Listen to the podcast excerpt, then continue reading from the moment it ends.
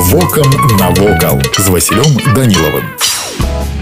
Вітаю вас паважаныя сябры у вёсцы багушэйчую першай палове 19 стагоддзя знаходзілася сядзіба свентаржэцкіх чатыры прадстаўнікі гэтага роду сталі ўдзельнікамі паўстання 1863 года пасля чаго лёс усёй сям'і і радавога маёнтка пачаў складацца трагічна Ганна і чэслаў свентаржыцкія уладальнікі сядзібы апынуліся ў ссылцы под строгім наглядам паліцыі іх сыну баляславу прыйшлося хавацца ва ўцёках больш затое губернатар мураўёў загадаў спаць спаліць радавы маёнтак у багушевічах ад сядзібна-паркавага комплексу застаўся толькі незвычайны магільны склеп пабудаваны ў негатычным стылі пасля 1863 года жыхары багушевічаў попрасілі ў мінска арцыбіскупа выкарыстоўваць капліцу як царкву бо мясцовы храм незадоўга да гэтага згарэў будынак былога магільнага склепа нагадвае замак які стаіць на гары побач з маляўнічай ракой акружаны лесам і невымоўнай атмасферай цяпер у будынку размяшчаецца касцёл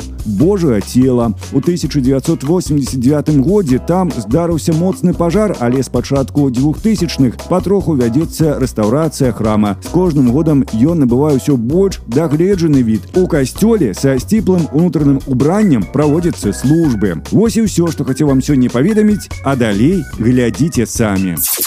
Вокам навокал.